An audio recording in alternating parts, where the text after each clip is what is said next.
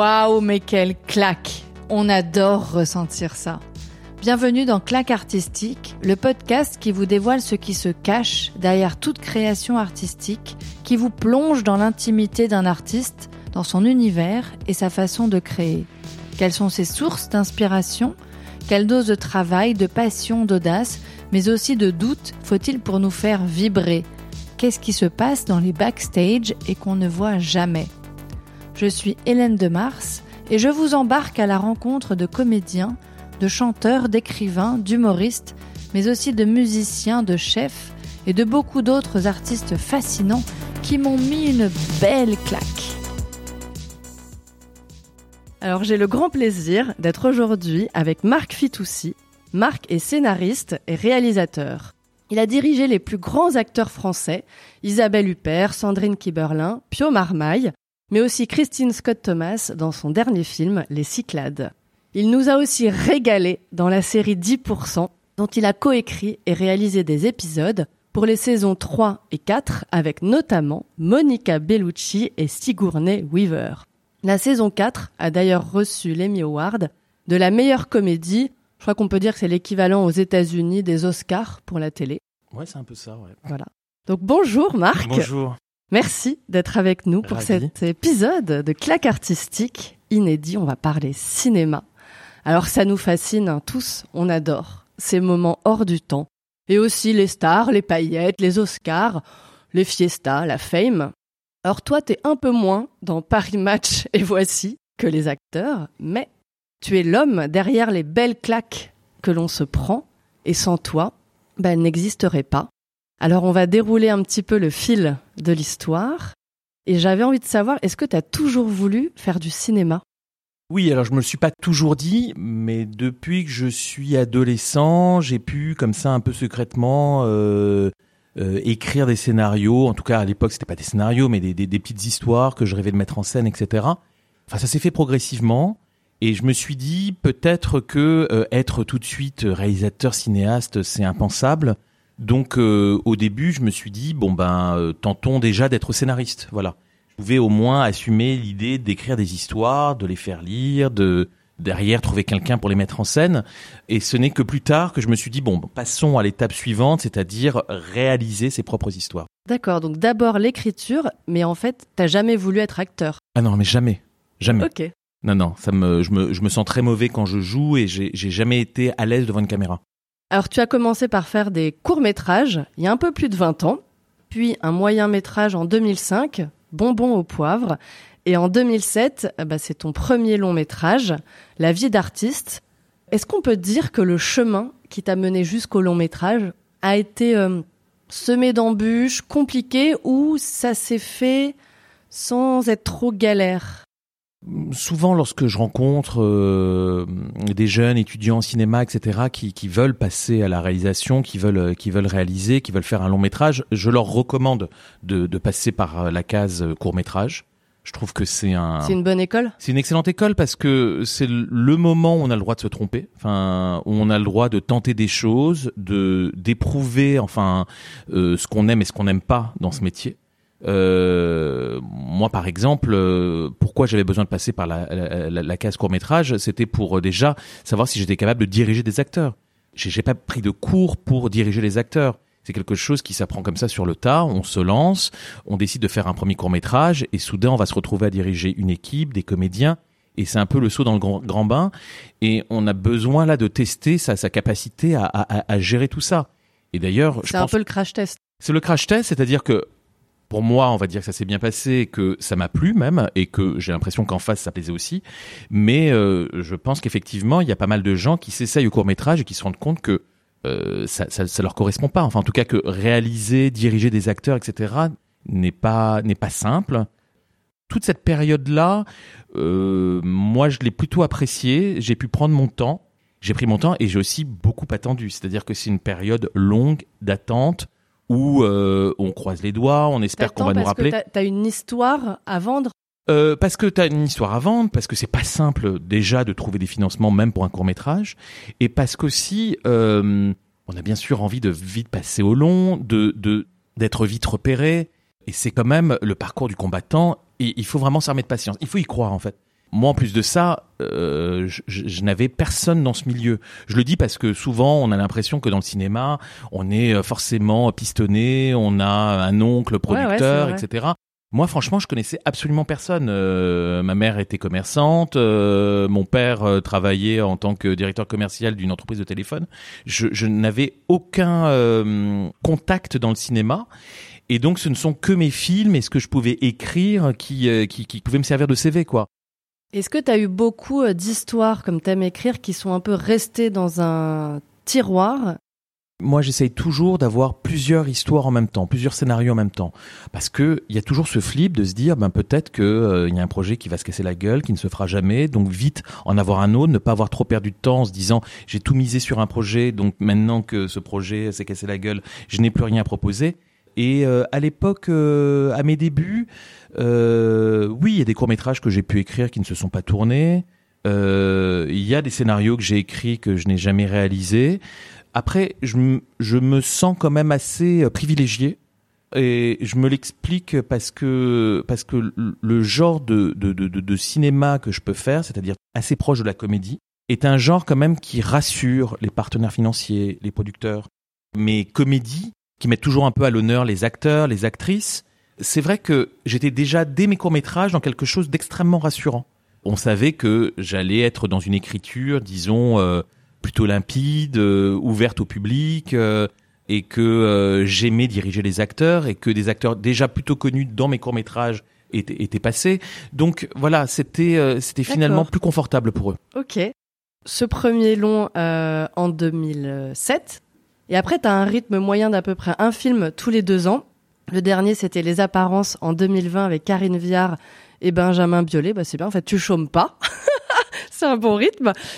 Ce que je me demande, c'est comment on devient euh, scénariste et réalisateur? Alors, j'avais peur de me lancer tout de suite en tant que réalisateur et, je m'en sentais même d'ailleurs pas capable. Euh, j'avais très très peur de la technique, euh, me dire mais qu'est-ce que je vais dire à un chef op euh, qui va me demander quelle focale tu veux, etc. pour la caméra. Bon bref, euh, j'ai voulu commencer comme ça un peu doucement et je me suis dit bon écrire ça, on va dire je je sais plus ou moins faire. En tout cas, je je sais écrire, euh, j'aime écrire. Euh, je suis passé par une école qui s'appelle le Conservatoire européen d'écriture audiovisuelle.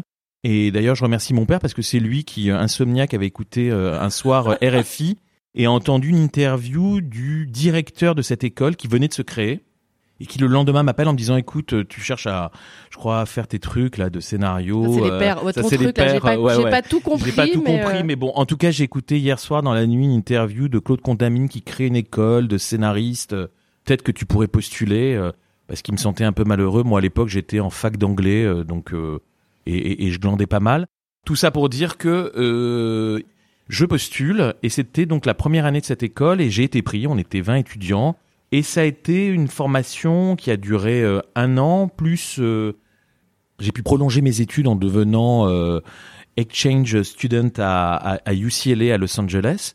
donc, et donc- dans le cadre du Ouais, conservatoire. tout à fait. Ouais, j'avais. Il y avait une bourse en fait accordée à un des étudiants. C'était super.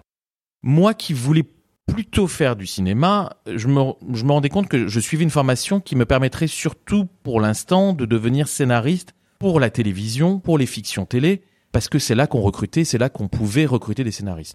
Euh, Est-ce que du coup, à UCLA, ça t'apporte le complément? Non, alors à UCLA, Non. je découvre encore autre chose. Je découvre euh, la concurrence, c'est-à-dire le fait que euh, moi, voilà, je débarquais, je savais que j'y étais pour un trimestre et que j'allais rentrer ensuite en France, et, et- et j'étais entouré de camarades qui avaient déjà leur carte de visite, qui avaient déjà des agents, qui, euh, voilà, euh, un, à la fin, un autre univers. un autre univers qui à la fin euh, des cours euh, allait parler trois plombes avec le prof pensant qu'il allait peut-être pouvoir les incruster sur la série sur laquelle lui bossait déjà. Enfin, il y avait un truc un peu euh, très très carriériste. Si quoi. on revient du coup effectivement à ton point, donc t'apprends à écrire, tu te dis bah je vais finir à la télé, c'est pas c'est pas ça qui m'excite. Exactement. Et donc je savais qu'au fond de moi, je suivais cette formation pour apprendre à mieux écrire, connaître, disons, les règles qu'il faut connaître euh, malgré tout. Même si derrière ces règles, on, on peut les mettre de côté quand on écrit. hein. Mais c'est bon de savoir que euh, euh, un scénario s'écrit en trois actes, et- etc. Mais en tout cas, je savais au fond de moi que je suivais cette formation pour derrière utiliser euh, ces préceptes Pour le cinéma. pour le cinéma et surtout pour moi, pour derrière réaliser. Mais je me le disais pas encore à l'époque. Voilà. Ce que tu nous as dit, c'est que la partie réalisation, ça tu l'apprends euh, À travers les courts métrages et un peu par moi-même. C'est-à-dire qu'à un moment, il a fallu, il a fallu euh, se lancer.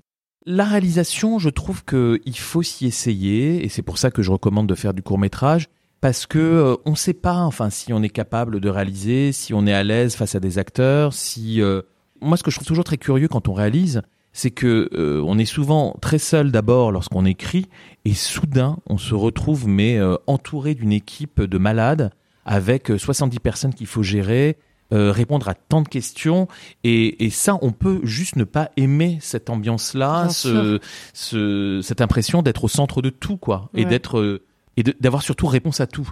C'est ça le plus difficile quand Oui, on est réalisateur, parce qu'on a le droit de douter, on a le droit de ne pas savoir répondre à des questions, mais comment savoir dire qu'on ne sait pas euh, sans passer non plus pour euh, un type qui ne sait pas. Enfin bon, bref. D'accord. On parlera un petit peu plus tard de justement des étapes pour faire en sorte que le film existe. Mais avant de parler encore plus de cinéma et de la série 10%, bah Marc, j'avais envie de mieux te connaître pour savoir bah, qui est derrière la caméra. Et pour cela, j'ai fait appel à Nostra Daniel, qui est mon astrologue chéri. Alors, je sais pas si tu aimes l'astrologie. Euh, on va dire que ni j'aime ni j'aime pas. Je, je tu me regardes ton horoscope un peu? Ça m'arrive, mais vraiment quand je tombe sur un magazine euh, qui traîne dans la salle d'attente, quoi. Alors, euh, donc Nostra Daniel, elle a planché sur ton thème astral. Alors, je précise que je lui ai donné aucune info ni sur toi ni sur ton métier, car elle veut pas être influencée. Je vais juste donner tes informations de naissance que tu m'as données. Et le thème astral, en fait, représente le ciel au moment de ta naissance. Il renseigne sur tes tendances fondamentales et ta façon innée d'appréhender le monde. Alors, voici ce que Nostra Daniel nous dévoile de toi. Donc, Marc, tu es né le 20 juillet 1974 à Paris, à 14h13. Tu es donc cancer, ascendant scorpion. Quand on regarde sa carte du ciel, le soleil a rendez-vous avec la lune. On est face à une dualité entre celui qui rêve et imagine et celui qui a envie de diriger les autres. La position de la lune lui donne un côté antenne sensible. L'univers entier l'inspire, il pourrait écrire. Mars, la planète qui représente l'emprise sur le monde, est en lion, elle redouble son énergie et sa volonté de puissance et lui donne un beau potentiel de réussite. Plusieurs planètes dans le signe imaginatif du cancer et surtout en maison 9, la maison du lointain, indiquent probablement des contacts et du temps passé avec des étrangers. Mercure, qui représente son intellect, est enrichi par Saturne, qui représente la réflexion, le sens de la synthèse. Vénus est située en Gémeaux, elle représente à la fois sa manière d'aimer et les femmes. Elle indique son intérêt pour les femmes originales, qui pourraient être des inspiratrices. Je vois, il sourit. Jupiter, planète de la sociabilité en poisson, renforce sa gentillesse et sa bienveillance envers les autres. Il a ce qu'on appelle l'intelligence du cœur. Il sait se montrer très psychologue et attentif aux autres. La position d'Uranus peut lui faire aimer la solitude et un besoin par moment de s'échapper pour être tranquille. Nostradaniel est très emballé par la sensibilité riche et variée, probablement très créative de Marc, qui peut ne pas être tout de suite perceptible car il sait se contrôler. Elle est aussi impressionnée par les aspects multiples de son intelligence, sa mémoire, sa manière d'orchestrer son imaginaire et surtout d'être l'architecte de sa pensée. Mais c'est hyper flatteur, mais en plus j'avoue que c'est plutôt assez juste. je pense par exemple aux femmes euh, assez euh, originales qui peuvent m'inspirer. Euh, non, tout ça est assez troublant et très pertinent. Euh, C'est intéressant en fait pour, euh, si tu veux, aborder ce côté un petit peu plus personnel pour lever le voile bah, sur les, les artistes qui, euh, bah, qui créent, car effectivement il y a leur œuvre, mais je Non, non, mais considère qu'il y a beaucoup de vous en fait dans ce que. Non mais carrément. Enfin, je suis, euh, je suis assez, euh, et, euh, assez stupéfait. Et je trouve ça hyper intéressant le fait de cette dualité Ouais. entre euh, je rêve, j'imagine. J'ai imaginé le côté euh, écriture et l'envie de diriger les autres, le pendant qui est la réalisation. Ouais, ouais, tout à fait. Donc c'est assez marrant cette dualité qui Oui. est là. Et puis euh, non, mais aussi ce, ce côté. euh, par exemple, je, je, je n'aime pas non plus trop revendiquer. Enfin, enfin ce que ce que je peux aimer. Enfin, j'aime bien pouvoir quand même un tout petit peu euh, m'isoler, être assez discret par rapport à mes à mes, mes, mes envies, mes choix, etc. T'es pas du tout effectivement dans le bling, dans tout ça. non, du tout. C'est intéressant euh, parce que c'est c'est ressenti. Oui, ça. oui. Mais c'est vrai que euh, il y, a, y a mille façons hein, d'être réalisateur, mais même il y a mille façons de, de, de, de travailler avec avec des acteurs, des, des, des actrices.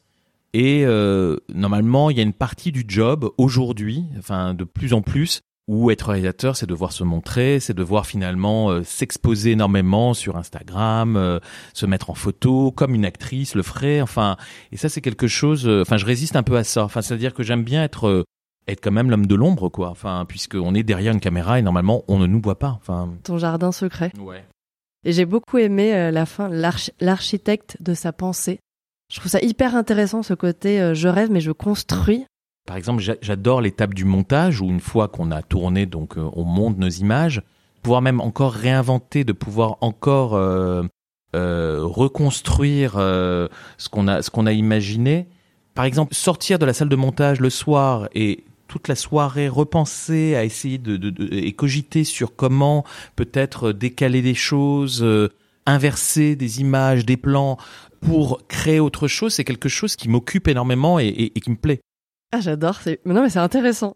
Euh, bah, sur la base un petit peu ce que l'on vient de, de découvrir, est-ce qu'on peut dire qu'il y a un style, une patte Marthe Fitoussi, par exemple que nous, spectateurs, on peut retrouver à l'écran à travers tes différents films Ça c'est le premier première jambe de la question. Et la deuxième jambe de la question, c'est est-ce que ce style peut se retrouver quand toi tu travailles dans ta façon de travailler avec les équipes pendant le tournage? Alors déjà, euh, je le disais tout à l'heure, il y a mille façons d'être réalisateur euh, et, de, et de diriger une équipe. C'est vrai que moi, Ton style, ouais. j'ai en tout cas besoin de travailler sans conflit. C'est euh, alors je dis ça parce que moi de plus en plus j'entends euh, voilà des acteurs que je peux rencontrer qui me racontent leur expérience euh, et, et j'entends souvent des histoires totalement qui moi me font totalement halluciner où il a fallu passer par euh, des cris, des pleurs, des engueulades, euh, beaucoup d'autorité. Et moi, au contraire, je, je, je, je- j'espère euh, créer sur mes plateaux euh, un climat euh, euh, doux, euh, où le comédien se sent aimé, désiré.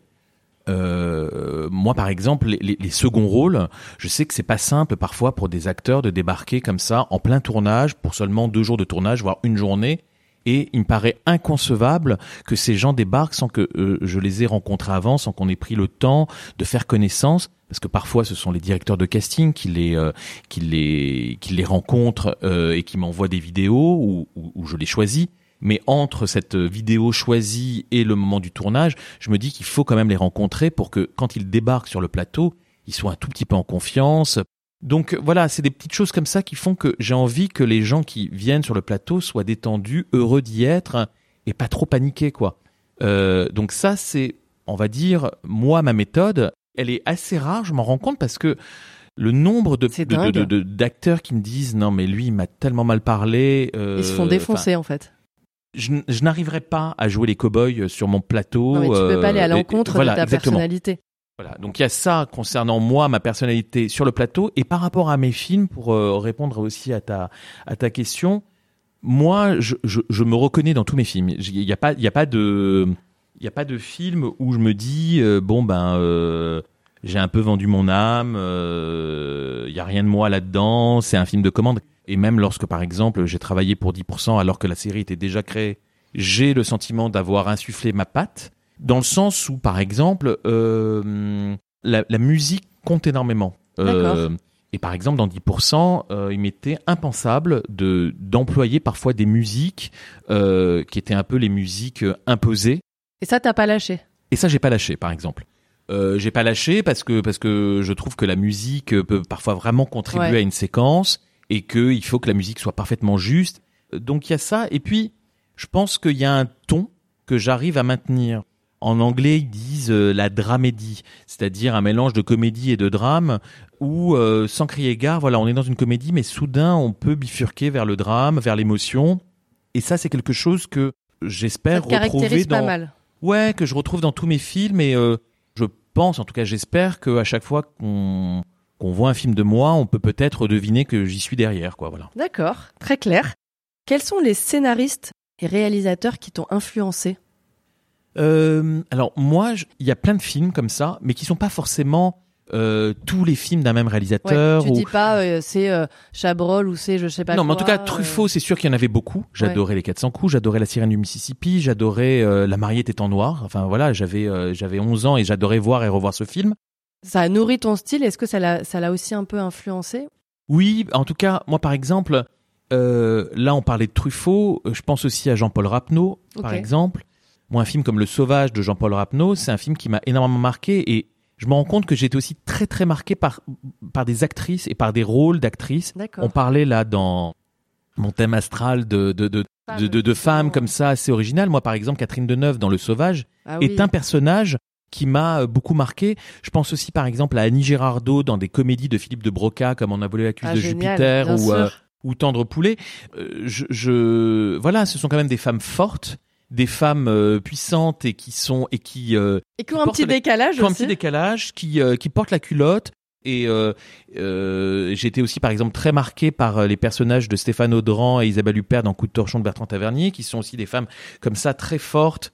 Et je sais que c'est quelque chose, en tout cas, on, on parlait de ma patte, mais moi ces personnages comme ça de femmes assez exubérantes, assez fantaisistes, assez euh, imposantes, euh, je retrouve ça dans la plupart de mes de, de- de mes films. Et d'ailleurs, quand j'ai fait 10%, j'ai toujours cherché à avoir euh, des guests plutôt féminins, d'où euh, Sigourney Weaver, euh, Isabelle Huppert, Monica Bellucci, Sandrine Kiberlin, parce que parce que ça me ça me ça me je, je trouve que en tout cas les femmes dans la comédie se lâchent plus, osent plus euh, et ont beaucoup plus d'autodérision. Ah. Il y a un sujet moi qui m'intrigue quand tu commences à, à écrire euh, une histoire. Comment va naître le sujet de du film qui va en découler? En fait, ça part de quoi? C'est euh, euh, l'époque, c'est ton vécu, c'est un truc que tu as envie de dire? Tu peux prendre l'exemple d'un film, par exemple Euh, les oui, oui, alors, Cyclades. non, ou- alors, moi je me rends compte que euh, quand je fais du cinéma, c'est pas la même chose pour euh, pour la série. Je Ouais. dis ça parce que actuellement je travaille sur une série et on doit vraiment tout penser en amont. On doit euh, faire des synopsis, puis des traitements, puis des continuités euh, séquenciées, puis on passe au dialogue. Enfin, chaque étape compte et euh, il faut qu'il y ait comme ça une vue d'ensemble. Et d'ailleurs, quand on fait une série, on doit même songer à la saison 2 alors qu'on entame l'écriture de la saison 1 pour se dire est-ce qu'on en a sous le pied, est-ce qu'on va pouvoir continuer, est-ce qu'il y aura une suite possible, etc.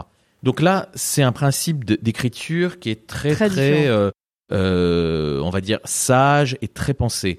Quand j'écris un film pour le cinéma, j'aime bien y aller un tout petit peu à l'aveuglette, c'est-à-dire que parfois ça part d'une idée, d'un point de départ, euh, et je ne sais même pas quelle sera la fin parce que je trouve que le cinéma autorise ça. Parfois, euh, je me retrouve face à un mur, c'est-à-dire que j'ai un super début et je sais plus quoi faire ensuite. Euh, et donc je mets de côté, j'y reviens euh, des fois euh, deux ans plus tard en me disant euh, c'est con d'avoir euh, délaissé cette histoire parce qu'elle démarrait si bien. Et puis d'ailleurs j'ai trouvé une idée qui pourrait me faire rebondir et qui m'oblige d'ailleurs à modifier un peu le début que j'avais écrit. Voilà, je sais que on n'est pas tous à fonctionner comme ça. Moi, j'aime fonctionner comme ça parce que ça me donne une liberté et puis aussi parce que au cinéma, euh, j'aime écrire seul. C'est- ça peut être un, un- un moment un peu euh, un peu douloureux, enfin parce que parce qu'on est tout seul. Enfin, quand on est aussi réalisateur et que on passe de périodes comme ça où on est ultra entouré et que soudain on se retrouve tout seul face à son ordinateur et qu'il faut quand même se motiver le matin pour écrire, que la page est blanche, ça rend euh, l'exercice un tout petit peu plus stimulant. Et si on prend l'exemple de ton dernier film, donc Les Cyclades, Mhm. pourquoi cette histoire?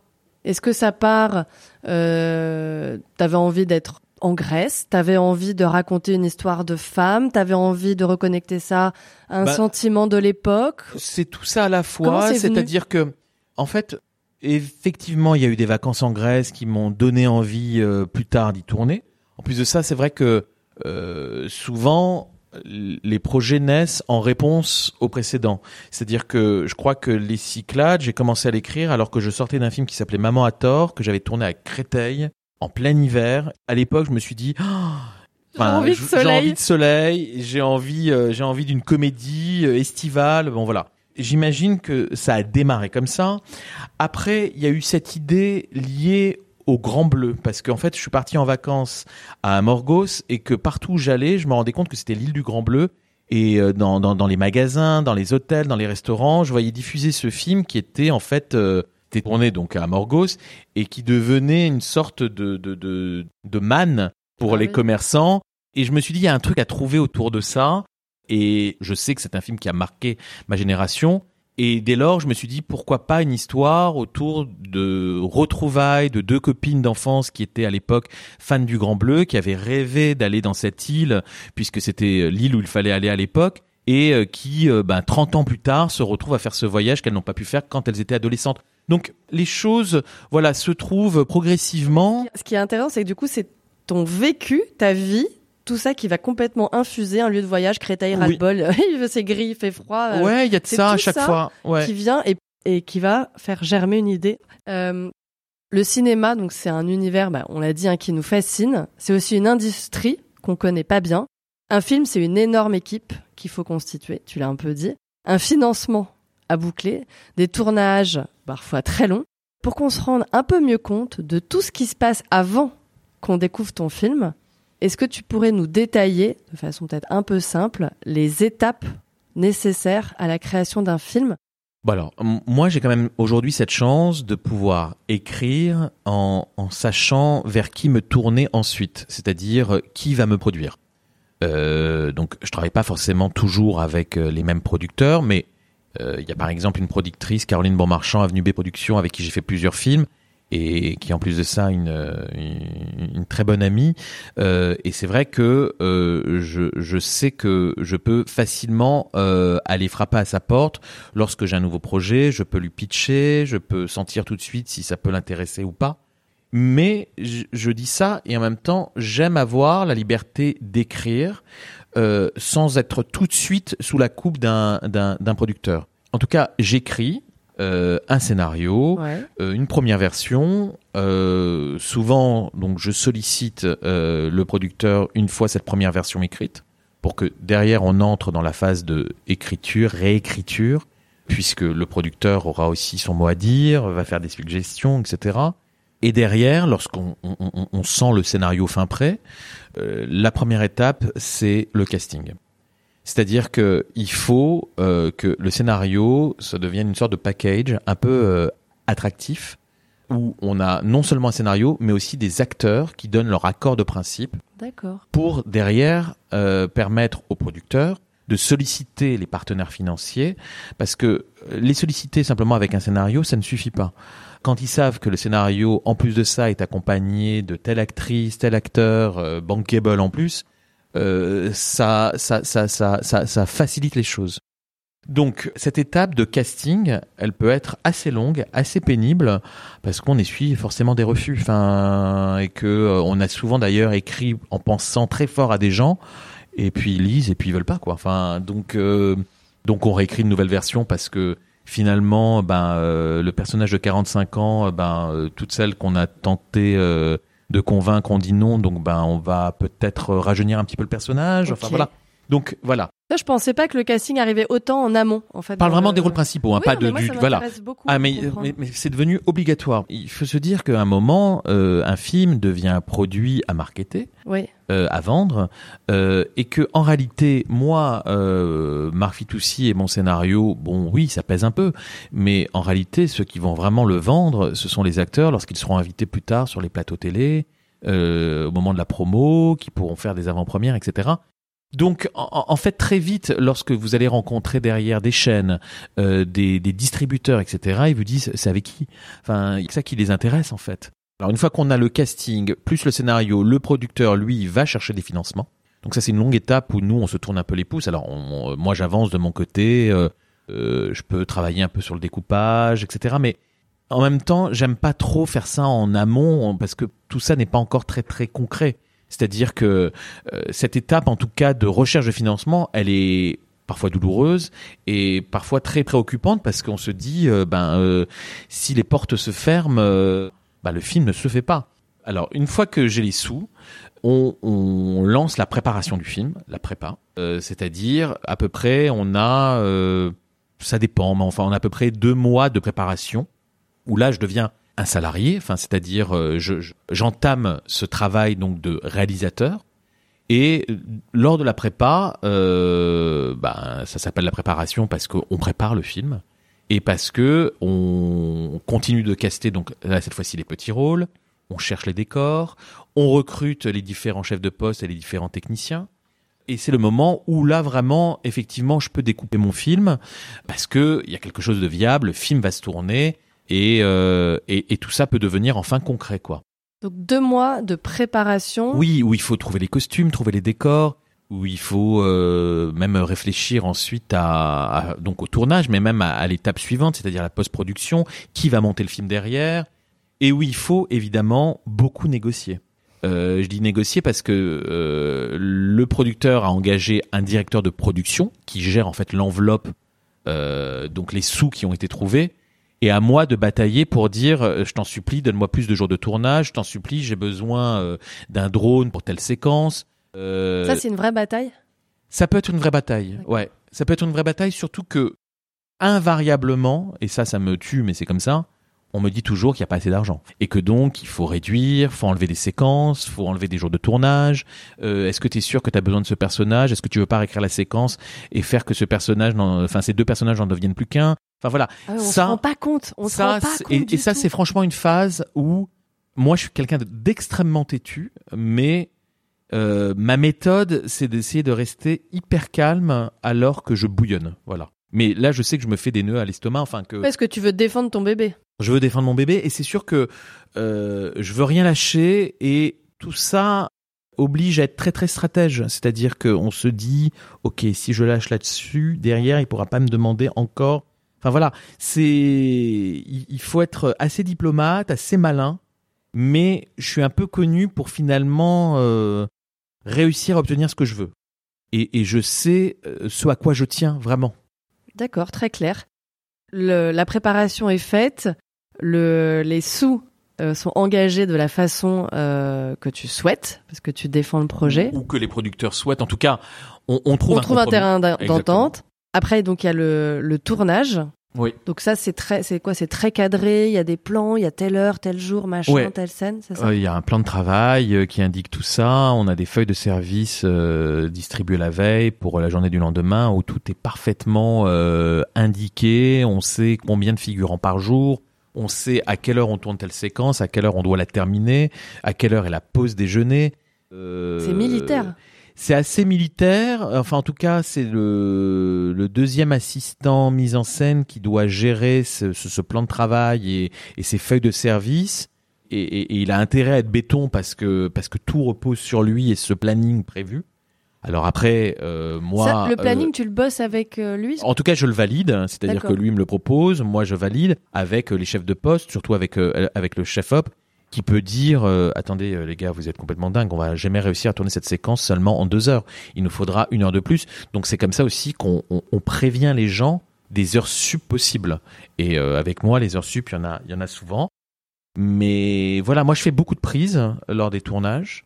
C'est-à-dire qu'une séquence, je sais pas, je fais en moyenne 7 prises, euh, mais ça peut parfois aller jusqu'à 15, euh, voire 20 prises d'un même plan, parce que euh, parce que euh, j'ai pas trouvé mon compte, parce que euh, parce que je pense que l'acteur euh, est encore en deçà de ce qu'il pourrait donner. Enfin, après, par exemple, sur 10%, j'en parle parce que là, c'est un autre rythme. Il faut aller beaucoup plus vite quand on fait de la télévision. On en Et parlera on en après. parlera après. Chaque jour, donc, euh, tu filmes, tu as ton plan. Et euh, qu'est-ce qu'on appelle les rushs, en fait? Les rushs, c'est tout ce qu'on a tourné. En fait, euh, c'est toute cette matière emmagasinée, Brut, en fait. brute, qui n'est pas encore montée. Ouais. Donc, euh, dans les rushs, on voit le clap. euh, Ah oui, genre, Moi, ah, ça, ça ouais, tourne, voilà. action, tu dis ça? Ouais, bien sûr. Je dis tout ça et puis donc en fait les rushs c'est, toute cette matière brute avant qu'elle ne soit montée, avant qu'elle ne soit triturée par le monteur. Quand je tourne, euh, parfois j'ai besoin d'aller vérifier mes rushs pour être sûr que j'ai bien ce que je voulais parce que je suis inquiet, mais euh, il n'est pas nécessaire de toujours les vérifier. C'est-à-dire que je vais suffisamment me les coltiner au montage où je vais les voir et revoir. C'est pas mal, je pense, de de passer à autre chose, de, de, de les oublier un peu pour les retrouver plus tard au montage. Ok. Une fois que tu as donc euh, euh, fini de diriger tout le monde, que les jours sont passés, que donc le montage est un énorme boulot, tu remets dans un dans le bon sens Bah, en termes de durée, il faut se dire qu'un un tournage, alors, enfin, avant c'était du luxe, c'est-à-dire que moi, par exemple, mon premier long, La vie d'artiste, je l'ai tourné en huit semaines. Ok. C'était à l'époque, soi-disant, très peu, mais c'était déjà beaucoup, et j'ai par la suite jamais pu retourner en huit semaines un long métrage, Donc deux mois. deux mois. Donc maintenant, euh, le luxe, c'est d'avoir euh, au maximum sept semaines, voilà. Donc c'est un rythme qui oblige à ce que justement le plan de travail soit extrêmement Nickel. minutieux, extrêmement précis, qu'on ne perde pas de temps. Donc on a cette longue période de tournage.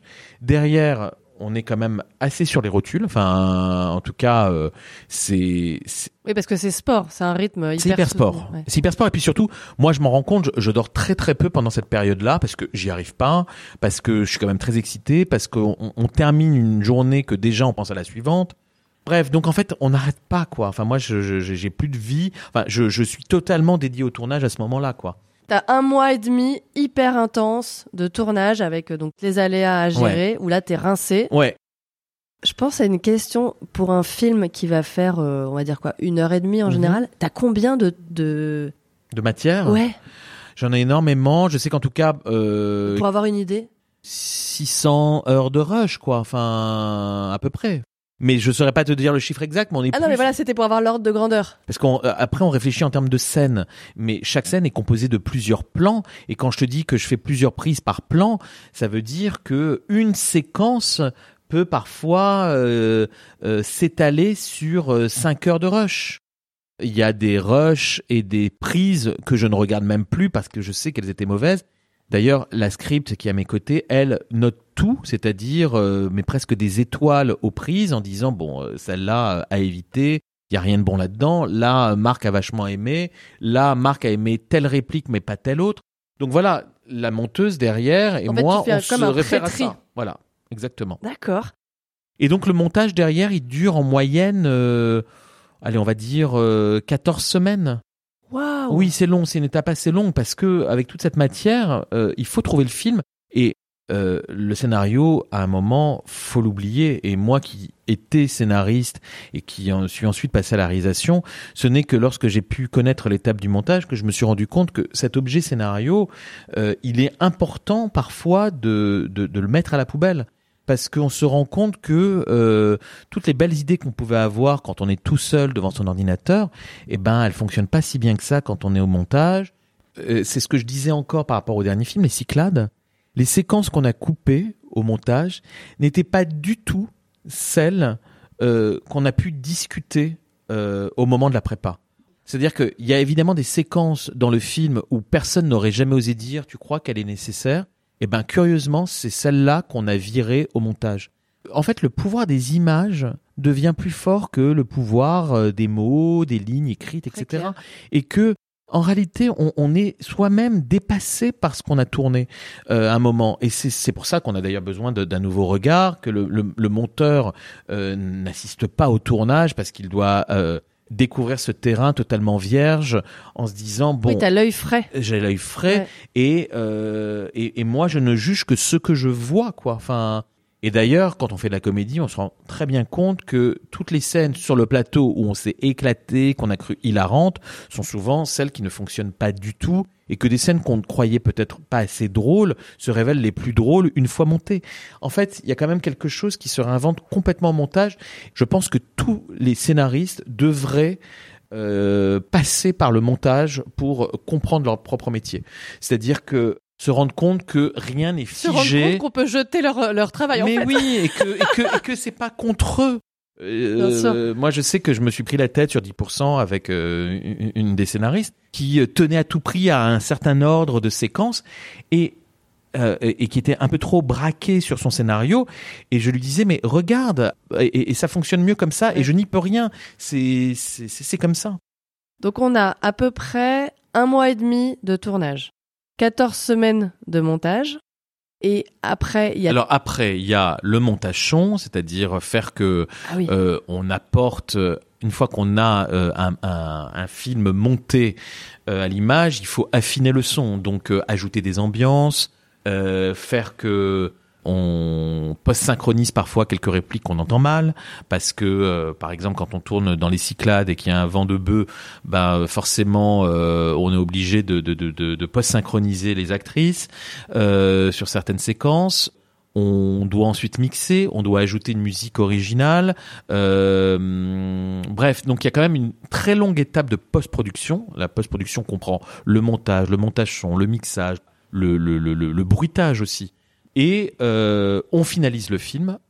Mais euh, euh, il y a même d'autres trucs auxquels on ne pense pas, mais par exemple les sous-titres qui doivent être prévus pour la version internationale. Et c'est vrai que derrière, une fois qu'on a cette, cette copie, on peut envisager une sortie en salle. Et ça, c'est toute l'étape donc qui se gère avec le distributeur du film. Donc le distributeur, lui, a été trouvé très en amont, à l'époque où on faisait simplement lire le scénario et on parlait du casting. On ne se lance pas comme ça dans un film sans connaître son distributeur. Ah ok. Donc euh, ça veut dire ah, que... je croyais que t'arrivais euh, avec euh, ton non, truc hyper sexy, regarder le produit lui, final. lui préachète. Mais donc ça veut dire que lui devient un intervenant important parce que c'est lui derrière qui va vendre le film en salle. Il a son mot à dire quand il Évidemment. Et moi, il a demandé des modifs sur mon dernier film, par exemple. C'est Memento qui distribue mon, mon, prochain film, Les Cyclades. Et euh, il y avait des plans qu'il voulait enlever, etc. Et déjà, enfin, j'étais plutôt euh, raccord avec ce qu'il pouvait penser. Donc, heureusement, tout va bien. Peut-être que j'étais un peu en désaccord sur un truc et j'ai cédé, mais j'ai cédé aussi parce que je sais que euh, on fait un métier là soudain où passer ce, rêve de gosse que de faire du cinéma, etc. On sait que on, a fait un produit qu'il va falloir vendre et que on a affaire à des gens qui savent euh, mieux vendre que nous. Enfin, et que moi, j'ai pas du tout envie de là à ce moment-là de trop tenir tête pour que derrière le film se plante et que je me retrouve euh, à, m'entendre dire euh, bah, je me tu vois fait plaisir voilà et si tu nous avais écouté peut-être que le film aurait fait plus d'entrées donc on est à un moment on est un peu obligé de de céder surtout d'être un peu euh, pragmatique et euh, en tout cas, moi, je sais que je fais aussi ce film parce que j'ai envie qu'il marche en salle, euh, que des gens aillent le voir. Et d'ailleurs, pour ce film-là, pour la première fois, pour les Cyclades, pour les Cyclades, j'ai accepté ce qu'on appelle des projections tests au moment du montage. C'est-à-dire qu'on a monté le film. On avait une version à proposer et on a fait venir des gens dans une salle qui ne connaissaient rien du projet. On ne leur avait même pas pitché le film, ils ne savaient même pas avec qui. qui, quoi, pourquoi, comment. Et euh, anonymement derrière, ils ont rempli un questionnaire, qu'on avait préparé pour que on puisse nous rebondir et finaliser euh, le montage. C'est clair que euh, je tenais par exemple à une séquence, mais quand dans tous les questionnaires, je m'entends dire que cette séquence est trop longue ou qu'elle ne sert à rien, il y a un moment, je suis bien obligé de me le prendre dans la gueule, quoi. Donc euh, voilà. Mais il aura fallu cette étape-là finalement pour que pour que je cède. Euh, moi, je finis par céder, mais ça prend du temps. Voilà. Enfin, c'est. Non, mais après, on défend son truc, c'est normal. Oui, et puis, mais, mais cela dit, euh, je trouve que ces projections tests sont intéressantes et, euh, et, et, et, je pense que le public a raison. C'est-à-dire que, alors peut-être qu'il y a des réalisateurs qui diront non, mais moi, enfin, moi, je pense qu'on on, on, doit faire ce métier aussi pour le public. Enfin, il y a, y a, quand même un acte de générosité à vouloir offrir un film, proposer un film euh, et, on a envie de faire plaisir. Enfin, donc, euh, donc voilà, donc ça compte. Euh, on a parlé de ces périodes, de ces différentes étapes, c'est-à-dire l'écriture, la prépa, le tournage, la post-production. Moi, l'étape que je déteste, c'est celle-ci qui m'attend. C'est-à-dire ce truc où soudain, j'ai plus complètement mon mot à dire, dans le sens où le distributeur fait vraiment des choix et un peu forcément me les impose, comme par exemple l'affiche, la bande-annonce, la date de sortie. Alors, il me consulte.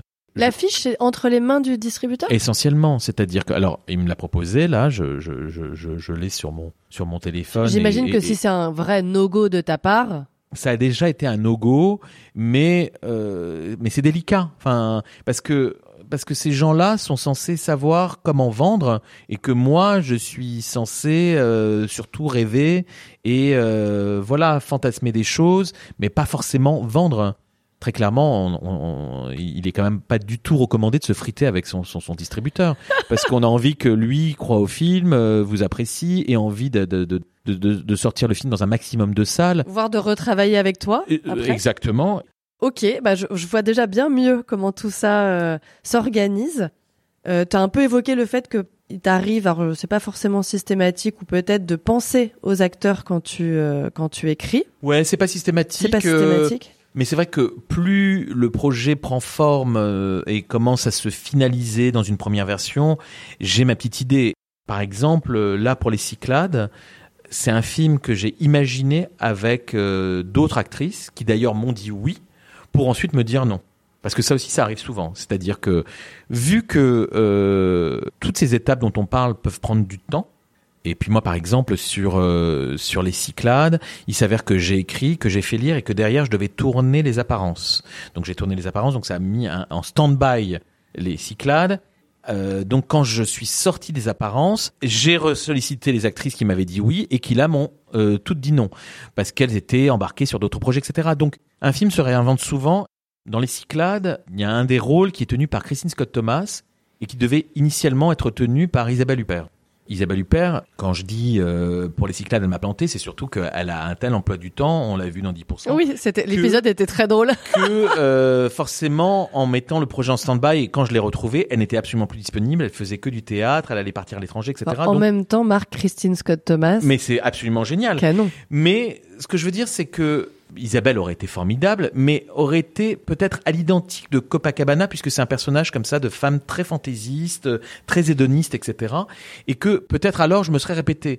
Et que finalement, avoir dû un peu plus me creuser les méninges et essayer de trouver quelqu'un qui n'avait jamais joué ça, en l'occurrence Christine Scott Thomas, parce qu'on la croit toujours un peu euh, très guindée, très anglaise, euh, très un peu pet sec.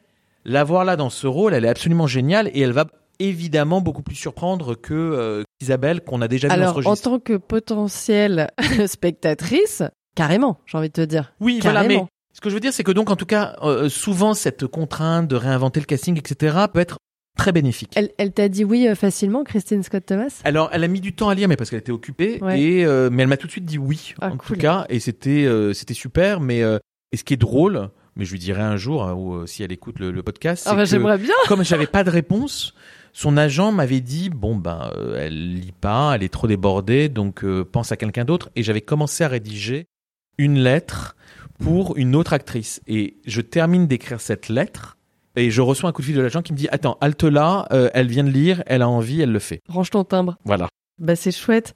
Je l'adore moi, Christine Scott Thomas. J'imagine que tu participes aux auditions des personnages principaux. Tu l'évoquais un peu avec l'histoire des seconds rôles. Comment tu sais que c'est le bon acteur quand euh, voilà il y a l'audition. C'est quoi? C'est un mélange de de feeling, de quelque chose qui est pas du tout intellectuel, de euh, Alors ça, c'est on va dire mon un peu ma botte secrète dans le sens où euh, je je pense être un bon directeur d'acteur. Quand je dis directeur d'acteur, c'est aussi je, je, si je devais me reconvertir, je pense que je pourrais être un, bon directeur de casting. Dans le sens où euh, j'aime vraiment les comédiens, je suis très curieux de les connaître, de les voir jouer. Je vais souvent au théâtre. Et euh, je tiens un petit carnet où, où, où, je note les acteurs et actrices que je peux repérer. Et euh, c'est vraiment une étape que j'adore. T'as quoi T'as un feeling, t'as un ressenti? Sincèrement, je saurais pas l'expliquer. Je, ça fait tilt ou pas, quoi, en fait. C'est-à-dire, euh, et c'est vraiment, c'est, c'est, du flair. Enfin, c'est-à-dire que je, je, je peux, je peux pas le dire autrement. En plus, euh, voilà, euh, évidemment que ce sont des acteurs qui, moi, me parlent et qui peut-être ne parleront pas à d'autres. Quand on parlait tout à l'heure de ma patte, etc., euh, c'est-à-dire qu'il y a des acteurs que je peux trouver formidables, mais qui ne me correspondent pas du tout et qui sont néanmoins de très très bons comédiens, mais qui ont, disons, une présence qui n'est pas la présence que je souhaite. Moi, par exemple, on doit s'en rendre compte là avec ce podcast, je parle assez vite et beaucoup. Et donc, j'écris aussi des films où mes personnages sont assez bavards et ont un débit assez mitraillette. Et par exemple, trouver des acteurs qui savent parler vite et de façon comme ça assez loquace, euh, en étant comme ça euh, Très naturel dire, très naturel et euh, euh, qui peuvent de par leur phrasé créer le rythme. Euh, bah, tous ne savent pas faire ça. Moi, par exemple, et c'est pas du tout pour la pour la, la, la, la- critiquer, j'ai travaillé deux fois avec une actrice qui s'appelle Emily Dequesne, qui est une actrice absolument géniale et prodigieuse, mais euh, que je recherche plus pour l'émotion, par exemple, qu'elle peut dégager, Moi, je vois que pour son phrasé. C'est pas c'est pas le phrasé de de de- d'Emily qui je trouve est marquant. C'est plus l'émotion qu'elle dégage, les silences euh, euh, qu'elle peut avoir, etc. Une actrice comme Sandrine Kiberlin, au contraire, c'est carrément son débit. Enfin, Sandrine, elle, a le, débit mitraillette que j'aime. Est-ce que tu as été euh, vraiment bluffé par une actrice sur un tournage? Euh, J'ai été bluffé plein de fois. J'ai adoré tous les acteurs avec qui j'ai pu travailler. Mais j'avoue que la dernière en date, c'est quand même Laure Calamy, parce que moi je l'ai connue sur 10%. Euh, je la connaissais avant, enfin, à travers des, moyens métrages dans lesquels elle avait pu jouer, etc. Et c'est en travaillant avec elle que je me suis dit, mais c'est assez dingue, euh, ce Stradivarius. C'est-à-dire quelqu'un qui peut être à la fois extrêmement drôle, euh, qui peut être extrêmement émouvant. Et là, elle ne cesse de le prouver avec ses derniers films. Euh, voilà, moi, je, je, vois quelqu'un qui peut, dans une séquence de comédie, soudain passer aux larmes sans prévenir. Enfin, je, je, suis quand même, enfin, là sur mon dernier film, Les Cyclades. c'est vrai que parfois je suis, je suis un peu resté pantois après, moi, je pense que les acteurs, c'est c'est aussi une affaire de période. Et par exemple, je pense que là, Laure est au, au summum de son talent. C'est-à-dire que je pense qu'elle a été encouragée par euh, par la notoriété récente, par euh, le César la meilleure actrice pour Antoinette, etc. Et que ça lui donne aujourd'hui une confiance où elle ose le saut dans le vide que d'autres actrices, peut-être tout aussi talentueuses, n'osent pas par euh, trac, par peur, par euh, voilà. Alors on a parlé des femmes, mais on va parler un petit peu euh, des hommes quand même. Est-ce qu'il y a un acteur qui t'a bluffé? Alors moi, il y a plein d'acteurs que j'adore. Je peux par exemple adorer Vincent Lindon, parfois, pas partout, mais par exemple là j'ai vu le dernier film de Stéphane Brisé, Un autre monde, et je l'ai trouvé absolument sensationnel. Après, c'est vrai que j'écris plus pour des femmes. Euh, mais comme je le disais tout à l'heure, parce que je trouve qu'elles ont plus de fantaisie, plus d'autodérision, et peut-être aussi parce que euh, moi, par exemple, euh, les caprices d'une actrice, ça peut vraiment m'amuser. Ah, Ce que je veux dire, c'est que je peux trouver ça extrêmement touchant, je peux comprendre. Euh, je peux comprendre, par exemple, l'inquiétude d'une actrice de se voir vieillir à l'écran. Enfin, je, je, je trouve que je suis très solidaire de ça. Enfin, je, je J'aime qu'une actrice se sente belle à l'écran, par exemple, etc. Un acteur qui réclame ça, qui réclame beaucoup d'attention, qui est très égocentrique. Qui, il y en a beaucoup euh, ou pas? Il y en a certainement beaucoup. Bah, en tout cas, ça m'amuse moins. Voilà.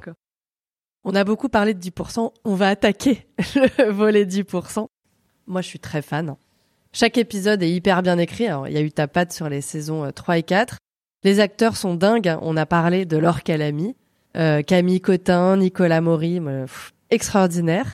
Alors pour ceux qui ont échappé au phénomène 10%, je sais pas, je sais pas où ils étaient. Alors c'est l'histoire d'une agence parisienne, donc ASK, dont les protagonistes sont les agents des grands acteurs français, donc qui prennent leur petite commission de 10% sur euh, les cachets. On découvre donc ce métier de l'ombre, et dans chaque épisode, bah, il y a des vraies stars qui jouent leur propre rôle avec euh, humour et autodérision. On les voit dans des postures inhabituelles, voilà, une sorte de quotidien sans phare, pas toujours glamour, donc forcément on adore. c'est très différent, Marc, du cinéma. Tu as parlé de cette efficacité redoutable, le temps c'est de l'argent, donc il y a une, je pense une espèce de staccanovisme qui, euh, qui existe. Quels ont été pour toi donc les défis d'arriver sur une série versus le cinéma et sur une série donc qui avait déjà deux saisons donc avec des personnages forts déjà installés et que le public aimait euh, déjà beaucoup? Alors, tu disais, c'est, c'est, pas du cinéma, et en même temps, le défi de 10%, à la différence peut-être d'autres séries, c'était de se rapprocher au maximum du cinéma. Ouais.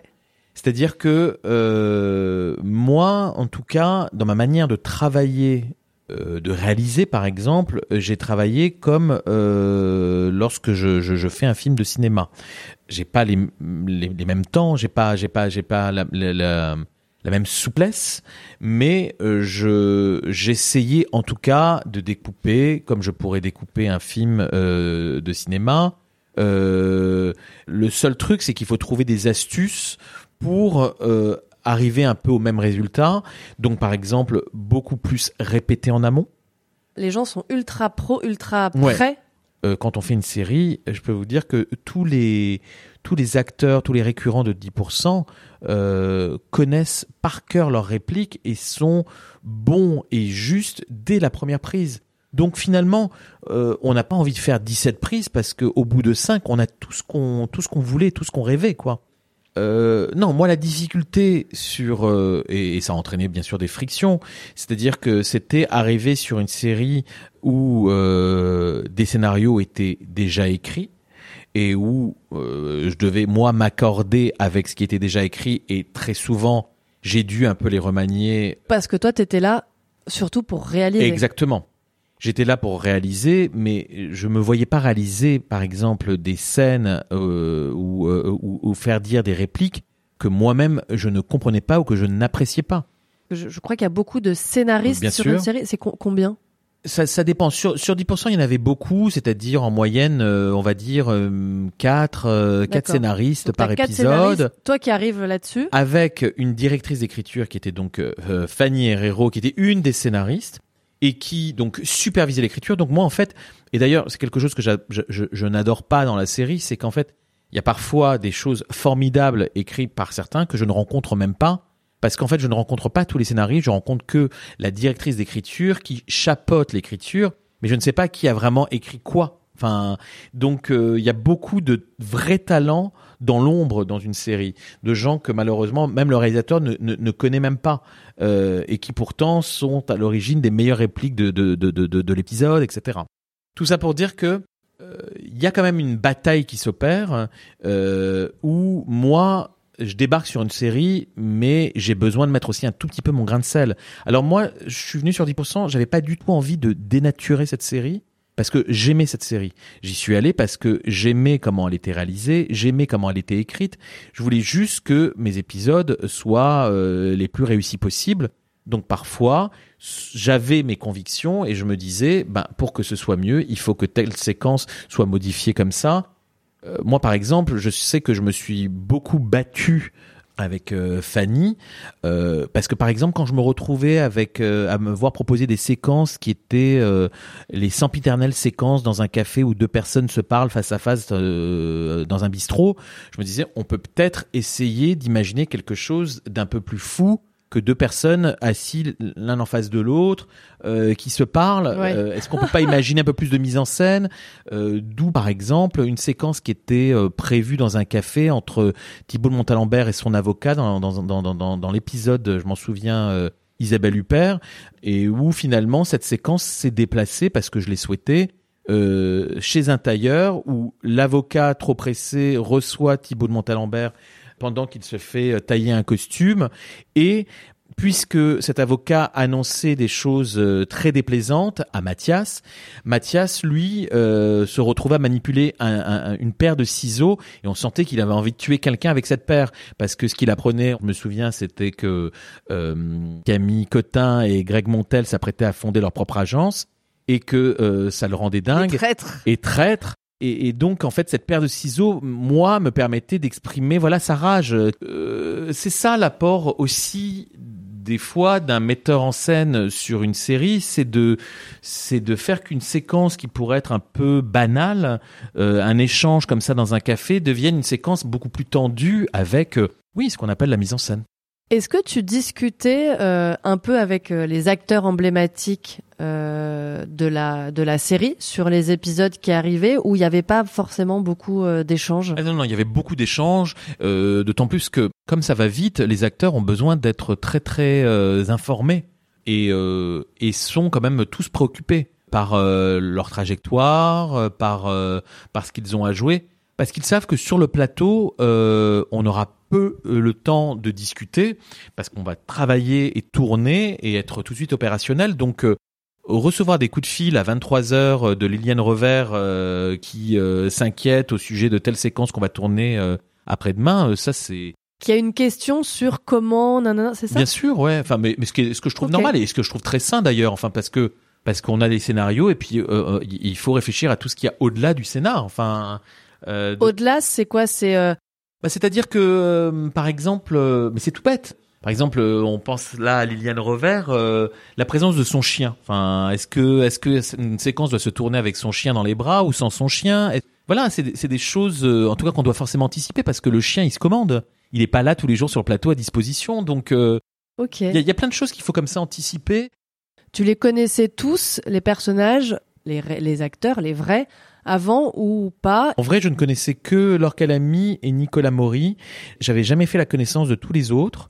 Euh, donc moi, quand, quand, quand j'ai intégré l'écurie 10%, euh, j'ai voulu me présenter à chacun d'entre eux. Donc euh, j'ai déjeuné avec euh, chaque chaque personnage à tête? En tête à tête. Ah, aussi cool. pour bah, pour me présenter, pour pour les connaître un peu et pour savoir aussi ce qu'ils attendaient, puisque à chaque fois une saison doit permettre un peu un renouvellement. Donc c'était intéressant de de, de de savoir que un tel rêvait euh, de plus de scènes de, de, de, de comédie et tel autre rêvait d'avoir un parcours. Est-ce que tu pourrais nous dire par exemple, ce que Camille Cotin a pu te, te dire? Parce que je trouve ça, je trouve ça chouette, ce côté un peu backstage. euh. Moi, à l'époque où j'ai rencontré Camille Cotin, donc c'était avant la saison 3, c'était un moment où déjà euh, sa carrière était lancée grâce à 10%, vraiment, et elle devenait un peu même la star de 10%, c'était devenu Ouais. un peu le personnage pivot. Euh, elle s'inquiétait de, de n'être cantonnée qu'à cette euh, série et de ne pas pouvoir euh, euh, bifurquer vers le cinéma. Ça, c'était euh, voilà, enfin une, une conversation que peuvent avoir des acteurs qui s'inquiètent de leur carrière et qui se demandent comment, après une série pareille, on peut rebondir. Est-ce qu'on n'est pas cantonné à un seul rôle maintenant Je me souviens que elle voulait que son personnage puisse gagner en maturité. Parce que c'est vrai que c'était quelqu'un euh, dans les deux premières saisons d'assez impulsif, euh, un peu immature, hyper euh, dynamique. hyper dynamique et un peu pousse-toi de là que je m'y mette. Et c'est vrai que petit à petit, on a Avec une petite touche d'espièglerie qu'on aime bien. complètement qu'on adore. Mais c'est vrai que euh, petit à petit, à partir de la saison 3, c'est quelqu'un qui euh, qui s'est un peu assagi et qui est même devenu parfois assez grave. Elle était demandeuse de ça? Elle était demandeuse de ça, oui. Parce que je pense que Camille en avait marre d'être euh, un personnage qui ne cesse de hurler après son assistante. Parce qu'elle se dit aussi à un moment, dans sa palette de jeux, ça lui permettait de montrer Moi, autre je chose. pense que de toute façon, euh, et ça c'est assez intéressant parce que ça concerne pas que 10%, on, on sollicite souvent les comédiens pour ce qu'on a déjà vu d'eux. Alors qu'en réalité, en fait, un comédien rêve de jouer ce qu'il n'a pas déjà joué. En toute logique, enfin, on peut deviner ce que Camille a pu me dire, c'est-à-dire que une actrice réclame ce qu'elle n'a pas déjà joué. Euh, si c'est pour intéressant. voilà, donc si c'est pour refaire ce qu'elle avait déjà fait en saison 1 et 2, bon ben euh, moi ou un autre c'était pareil et puis surtout euh, pourquoi faire alors une saison 3 et 4 euh, et d'ailleurs, quand on a fait le choix un peu tous de s'arrêter au bout de la saison 4, c'est parce qu'on a eu un peu le sentiment que tout avait été joué, que tout avait été exploré. Voilà, Mathias euh, a un peu aussi tout connu euh, à travers ces quatre saisons. Euh, Ça a été un goujat, ça a été un homme amoureux, ça a été un, type affaibli parce que malade. Euh, alors, il y a, y a toujours moyen de réinventer, mais hum, moi, je suis plutôt partisan de me dire qu'il est important de s'arrêter quand on a un peu le sentiment que tout a été traité, quoi. D'accord. Euh, non, mais c'est intéressant ce, le fait d'avoir discuté en amont avec les acteurs et de comprendre aussi comment ils souhaitent eux voir Après, leur parfois, personnage évoluer. malheureusement, on ne. Tu peux pas. Oui, surtout tu si t'as quatre scénaristes. Exactement. Et puis surtout, tu peux pas satisfaire tout le monde Bien parce sûr. que tout le problème de ce type de série euh, où il y a une sorte d'arène comme ça avec euh, avec euh, une série chorale avec tant de personnages, c'est qu'on en privilégie certains. Et alors, je sais que pour la saison 1, ça avait été compliqué d'avoir des acteurs qui acceptaient d'être les invités, donc d'avoir ce de jouer sur l'autodérision. Euh... T'as eu ce problème-là, toi, sur les saisons 3 et 4 Ah mais carrément. Disons que euh, moi ma plus belle euh, Prise prise, on va dire, c'est Sigourney Weaver, Ah oui. mais surtout parce que euh, C'est toi qui vas la solliciter C'est la prod C'est qui? ça, ça dépend. Ça dépend. Euh, là, par exemple, euh, si on doit parler d'Isabelle Huppert euh, ou, ou Sandrine Kiberlin, moi, comme je les connaissais bien, j'avais déjà plusieurs fois tourné avec elles. Euh, on, on a même pensé à moi, peut-être euh, dans l'écurie 10%, parce que je pouvais ramener un petit peu, mes, on va dire mes protégés. Donc, euh, c'est vrai que pas gagné pour eux, même pour la saison non, 3 et je sais d'ailleurs que, par exemple, Sandrine Kiberlin avait été sollicitée au moment de la saison 2 et qu'elle avait refusé. Alors, est-ce que c'est parce que euh, j'étais de la partie qu'elle a dit oui pour la saison 4 Je pense qu'elle a aussi dit oui parce qu'elle a vu qu'avant, une actrice comme Isabelle Huppert avait dit oui. Enfin, voilà. Euh, Donc, ça fait un peu effet boule de neige, quand même. Oui, oui. Conservateur, hein. Assez. Mais Sigourney Weaver. Alors Sigourney Weaver, ce qui est complètement fou, c'est qu'on avait écrit un épisode au départ en pensant à Jane Fonda. Ouais. Euh, pourquoi Jane Fonda? Parce qu'elle est parfaitement bilingue. Euh, alors on aurait pu penser aussi à Jodie Foster. Enfin, on avait fait un peu une liste, mais on avait surtout pensé à Jane Fonda Sauf que très vite, euh, des fois on s'y prend un peu mal, hein, et, et on a un côté un petit peu amateur, mais on a écrit quand même un épisode sans se renseigner sur son planning. Et quand on s'est renseigné une fois que le scénario était écrit, on nous dit bah non mais euh, elle est absolument pas disponible à vos dates. Et donc il a fallu réinventer. Donc là, il faut réécrire parce que quand même c'est du sur-mesure à chaque fois et qu'on essaye de citer un peu la carrière. Mais en même temps, vous êtes drôle d'écrire avant que l'artiste dise Parce OK. que, euh, parce que non mais là franchement je suis d'accord que on, on, on s'y est mal pris. Mais sauf que derrière donc euh, on a évoqué plusieurs noms et je me souviens que c'est moi qui ai suggéré Sigourney Weaver parce que je me souvenais qu'elle avait joué dans un film où elle jouait en français, un film qui est passé un peu inaperçu avec Gérard Depardieu. Euh, Comment tu la contactes Alors je la contacte Parce que là, pour le coup, tu contactes avant de réécrire. je la contacte parce que on sait qu'elle est l'amie d'une costumière en France qui s'appelle Catherine Le Terrier, que Dominique Bessner, qui connaît un petit peu tout le monde, qui est donc le producteur de 10%, enfin un des producteurs de 10%, euh, connaît tout Paris et donc contacte cette Catherine Le Terrier, lui dit est-ce que tu crois que Sigourney Weaver pourrait être intéressée? Elle qui dit non mais elle adore la série puisque c'est aussi ça quand même l'avantage de 10%, c'est que comme c'est diffusé sur Netflix, tout le monde dans le monde euh, connaît cette série. Et donc, je me fends d'un petit mail, j'obtiens son adresse mail par cette Catherine Le Terrier, et je lui écris un mail un dimanche à 4h30, je me souviens, 16h30. Je lui envoie un mail, je joins le scénario qui n'était même pas encore traduit en anglais, quoi, enfin, qui était euh, euh, fraîchement euh, réécrit pour elle. Et euh, à 20h30, je reçois une réponse par mail de Sigourney qui dit « J'en suis, j'adore 10%, je suis OK, je viens de lire, j'adore, etc. » C'était complètement fou. Là, t'es en jamais- transe, t'es un peu. je suis complètement en transe. Je rappelle tous les- mes coproducteurs en leur disant mais euh, mais euh, c'est complètement dingue, etc. Et on n'a jamais eu une rép- réponse aussi immédiate d'un talent quoi. Donc Bah, ça surtout d'un talent Exactement. tellement donc ça énorme. paraissait complètement fou. Mais mais par exemple euh, Isabelle, ça a été difficile de la convaincre parce que Isabelle, elle par exemple, c'était qu'elle en voulait plus, qu'elle en avait pas assez et qu'elle trouvait que puisqu'on parlait d'elle, il fallait vraiment qu'on parle d'elle euh, sans se tromper. Et franchement, tous ces retours étaient incroyablement pertinents. On a corrigé tout ça, on lui a rajouté des scènes aussi.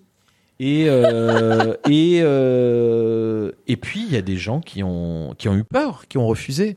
Il y a eu plein d'épisodes euh, dans ces saisons euh, 3 et 4, enfin dans toutes les saisons qui étaient initialement prévues pour des acteurs et qui Tu ont peux nous dire un petit peu qui a refusé ou c'est compliqué? Bah, moi, je peux dire par exemple euh, un, un épisode que j'ai euh, que j'ai réalisé dans la saison 4 euh, et coécrit, qui est celui de Charles Gainsbourg. Au départ, il avait été envisagé pour euh, Marion Cotillard. Voilà. Après, euh, elle a refusé pour X raisons et peu importe. Mais mais mais euh, T'en as d'autres qui ont. ah mais il y a plein de il y a, il y a plein d'acteurs qui n'ont pas envie aussi de, de, de jouer leur propre rôle. Je pense que Sophie Marceau n'a pas envie de ça. Je pense que je pense que ça n'amuse pas Gérard Depardieu. Je pense que ça n'intéresse pas Catherine Deneuve. Euh, voilà. Enfin et d'ailleurs euh, ils s'en cachent pas. Enfin et, et ils ont le droit de pas avoir envie de jouer sur leur propre nom et de dire que quand ils sont acteurs c'est pour jouer quelqu'un d'autre. Et est-ce que Monica Bellucci a été euh, difficile à convaincre? Pas forcément. D'ailleurs, c'est marrant parce que euh, je pense que son agent Laurent Grégoire avait plus peur euh, de sa réaction que et donc nous a un peu euh, foutu les boules en disant je suis pas sûr qu'elle dise oui. Est-ce que vous êtes sûr de cette séquence, etc.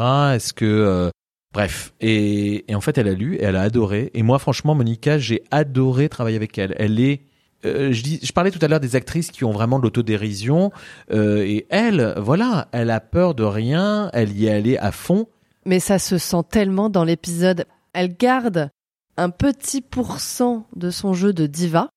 Je ne sais pas cuisiner, nana. Et en même temps, autodérision à fond. À fond. Mais bonheur Mais par exemple, Bonheur, hein. euh, dans le choix des costumes, euh, c'est elle qui a suggéré, à un moment on la voit en extérieur, elle porte un improbable trench euh, léopard qu'on lui avait offert, que Dolce et Gabbana lui avaient offert, qu'elle n'a jamais mis, mais elle, elle me disait, pour l'épisode, ce serait trop drôle que les gens pensent que quand je sors de chez moi, je porte ça. Euh, alors qu'elle joue son propre rôle, qu'elle va se présenter comme ça en tant que Monica Bellucci, et que les gens vont donc se persuader euh, que Monica Bellucci, dans la vie, ça porte du léopard. Et pas du tout. Mais elle a pas peur de ça, et ça, ça l'éclate, quoi, ça l'amuse. Ah, j'adore. Oui, parce que donc tu as eu Charlotte Gainsbourg, Sandrine Kiberlin, donc Sigourney Weaver, Monica Bellucci et Isabelle Huppert. Euh, Est-ce qu'il y a un épisode où t'as pris euh, vraiment un plaisir de dingue, un peu plus que sur euh, d'autres? Ben, disons que par exemple avec Sandrine Kiberlin, c'était très joyeux parce que parce qu'on on s'aime beaucoup et que on, on avait vraiment beaucoup de fou rire sur le plateau, etc. Et c'était extrêmement détendu. Moi, par exemple, cette séquence qu'elle a tournée avec Muriel Robin, c'était quand même assez irrésistible parce que euh, euh, voilà, Sandrine Oui, était prête à, elle à se montrer totalement ridicule. Oui, enfin, Elle s'essaye à, à être drôle et euh, elle est nulle. et elle est totalement Et c'est nulle. génial. Quand tu tournes un épisode donc en France de 10% avec une Sigourney Weaver, euh, il y a un peu plus de pression, il y a où il y a le où c'est pareil et elle est au final euh, naturelle, facile. Non, c'est pareil, mais forcément on se fout plus la pression parce qu'on se dit il faut pas décevoir, etc. Mais par exemple, euh, moi ce que j'ai découvert avec Sigourney Weaver, c'est quelqu'un qui, euh, je disais que dans le cadre d'une série, il faut travailler en amont. Euh, Sigourney, elle a travaillé comme, une folle en amont, c'est-à-dire que par exemple, elle devait danser, elle prenait des cours euh, déjà euh, aux États-Unis avant d'arriver en France pour se préparer pour la scène. Euh, elle travaillait son français avec des coachs, etc. Parce que elle avait un peu mis de côté, enfin, sa carrière en France. Elle a tourné un film en France. Elle parle français, mais mais il lui fallait là vraiment euh, quasiment débiter toutes ses répliques en, en, en français. Et c'est quelqu'un qui, euh, euh, c'est une méthode où euh, elle arrive sur le plateau et elle est immédiatement bonne dès la première prise. Et ce qui est curieux même, c'est que parfois on a dû refaire des prises, mais parce que ses partenaires français en face ne suivaient pas. Enfin voilà, donc euh, ce qui est Impressionnant du coup? c'est très impressionnant et non mais ça, ça, ça force le respect parce que Ouais. parce que voilà parce que on se dit bon ben C'est des pros. c'est des pros et elle est pas star pour rien quoi. Et quand tu, tu dois diriger une Sigourney Weaver, t'es à l'aise, elle est sympa, c'est fluide. euh, Ben moi j'ai toujours le trac. Hein. Euh, j'ai eu euh, à mort le trac quand je devais diriger pour la première fois Isabelle Huppert. Euh, C'était mon deuxième long métrage. Euh, je me disais euh, est-ce que je vais pas me faire bouffer Euh, Est-ce que je vais avoir des choses pertinentes à lui dire Est-ce qu'elle sait déjà pas tout d'elle-même? Donc à chaque fois ces questions je me les pose même avec euh, voilà des comédiens moins connus parce que euh, parce Ah oui, qu'on est sûr de rien. petit- Ah mais moi j'ai enfin enfin chaque nouveau projet, chaque film est un éternel recommencement où il faut euh, où rien n'est gagné euh, d'avance. Enfin donc euh, me retrouver face à Sigourney Weaver, j'avais peur, mais euh, je sens que de toute manière, je suis au- au- dans, dans les premières rencontres un peu testé. Euh, je veux dire, Sigourney Weaver, forcément, m'a évidemment testé à travers des questions lors de notre première lecture pour voir si euh, si Qu'est-ce si- que t'as dans le bide? Qu'est-ce que j'ai dans le bide? Comment je réponds aux questions qu'elle se pose euh, euh, Voilà, donc... euh, et puis parfois, euh, d'ailleurs, je, je peux euh, pas répondre exactement ce qu'elle souhaite. Euh, moi, je me souviens que, par exemple, Sigourney Weaver, euh, pour le choix de la danse qu'elle doit faire, euh, finalement... quand elle, euh, elle retrouve donc un acteur et pour essayer de le dissuader parce qu'elle le trouve trop âgé, elle se lance dans une danse comme ça qu'elle a un peu Qui est assez folle. Hein. qui est assez dingue, mais euh, avec euh, mes co-auteurs euh, Edgar Grima et Jérôme Bruno, on avait opté pour le Lindy Hop, euh, sachant que le Lindy Hop est C'est sport hein, comme c'est danse. sport, mais c'est assez tendance, etc. Et je crois que ça ne parlait pas du tout à, à Sigourney Weaver, qui ne savait pas que c'était redevenu tendance et qui n'y voyait qu'une danse de vieux, quoi, en se disant, euh, moi qui veux prouver à ce type âgé que je suis jeune et que je peux danser, pourquoi ne pas faire une salsa, etc. Et je lui disais, ouais, mais je sais pas, enfin, je trouve que là c'est too much. Enfin, moi j'y croyais pas. Et il a fallu tenir tête, par exemple, à Sigourney Weaver. C'est-à-dire lui dire, non, ce sera le Lindy Hop et ce sera pas de la salsa. Et au final, euh, ce fut du Lindy Hop et, Oui. et, et au final, elle est ravie que, que, que j'ai pu tenir tête et que j'étais convaincu de ce choix. Donc parfois, voilà, avec les acteurs, je dis ça pour dire que euh, il faut s'affirmer, il faut un peu déplaire, il faut euh, être en désaccord, mais euh, il y a que comme ça qu'on peut aussi s'imposer, quoi. Ouais, ouais, J'adore ce côté un peu backstage. Hollywood est un univers impitoyable, j'imagine. Est-ce que c'est la même chose en France, le monde du cinoche? Ouais, je trouve qu'on en est pas loin en fait. Je trouve que ça devient de plus en plus compliqué, de plus en plus. euh, Moi, je me dis que le monde du cinéma devient un peu fou là, parce que euh, parce que les agents, par exemple, euh, accordent tout à leurs acteurs et n'osent pas les contredire, si bien que euh, on se retrouve face à des exigences un peu folles parfois. euh, euh, on parlait de dates comme ça qu'on peut déplacer, alors que parfois euh, bah, c'est c'est vraiment mettre en danger euh, un film. euh.